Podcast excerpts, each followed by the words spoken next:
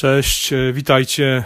E, z tej strony Krystian. Dzisiaj e, ja tylko sam nagrywam przedświąteczny odcinek My Apple Daily. Wszyscy są zabiegani, przygotowują się do świąt. Ja już jestem po tym wyścigu, maratonie po sklepach. Być może wy też już trochę odpoczywacie przed, przed jutrzejszą Wigilią.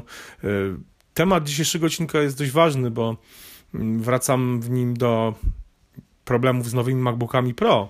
E, jak wiecie, komputery te budzą masę kontrowersji od e, zastąpienia wszystkich portów e, tylko czterema portami USB typu C, przez problemy mm, z ekranem, z grafiką w tych nowych komputerach, wreszcie po problemy z baterią i tutaj masa użytkowników narzeka na to, że te komputery po prostu pracują zdecydowanie krócej niż zadeklarowane przez Apple 10 godzin. E, ja sam spotkałem się z opiniami mm, kilku profesjonalnych deweloperów e, i to nie z Polski, to ze Stanów Zjednoczonych, że ich nowe MacBooki Pro potrafią pracować na przykład 2 albo 3 godziny, e, co jest, no nie oszukujmy się, dość skandaliczne. Ja pamiętam, że mm, ostatni mm, laptop, którego, który pracował tyle, te 2-3 godziny na baterii chwili kupna go, e, to było, nie wiem, 10 więcej, 11 lat temu jakiś Fujitsu Siemens, e, tani, mm, tani laptop, którego sobie sprawiłem. E, no więc teraz mamy MacBooki Pro, które potrafią tyle pracować na baterii. Jakby w pewnym sensie gwoździem do trumny PR-owej Apple w kwestii tych nowych MacBooków Pro jest decyzja no, opiniotwórczego magazynu Consumer Reports, amerykańskiego magazynu, który zdecydował się nie wystawiać rekomendacji tym komputerom właśnie ze względu, ze względu na czas pracy na baterii, na problemy e, z wydajnością tych, tych podzespołów. I, pomimo, I to pomimo tego, że no jakby w innych testach te komputery e, uzyskały najwyższe noty i mm, redakcja tego magazynu nie miała się do tego przyczepić, to do baterii owszem miała. E, mnie osobiście mm, szokują mm, różnice w wynikach e, przeprowadzonych na poszczególnych egzemplarzach, poszczególnych wersjach tych komputerów.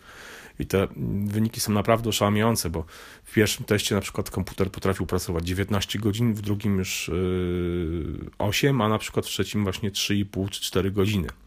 Więc różnice są naprawdę drastyczne. Nie wiem z czego to wynika. Każdy z testów według redakcji Consumer Reports były przeprowadzone w takich samych warunkach, 10 stron ładowanych sekwencyjnie z serwera znajdującego się w redakcji.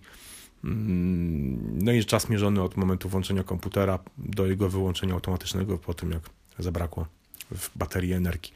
E, mnie osobiście bardzo ciekawi, jak Apple rozwiąże ten problem, bo nie wydaje mi się, żeby to był problem do końca mm, software'owy związany z systemem, chociaż też tutaj redakcja Consumer Report zwraca uwagę, że e, już po tych właściwych testach przeprowadzili kolejne, w których zamiast Safari wykorzystano przeglądarkę Chrome i no to według nich wyraźnie poprawiło wydajność pracy na baterii, wydajność baterii tych komputerów.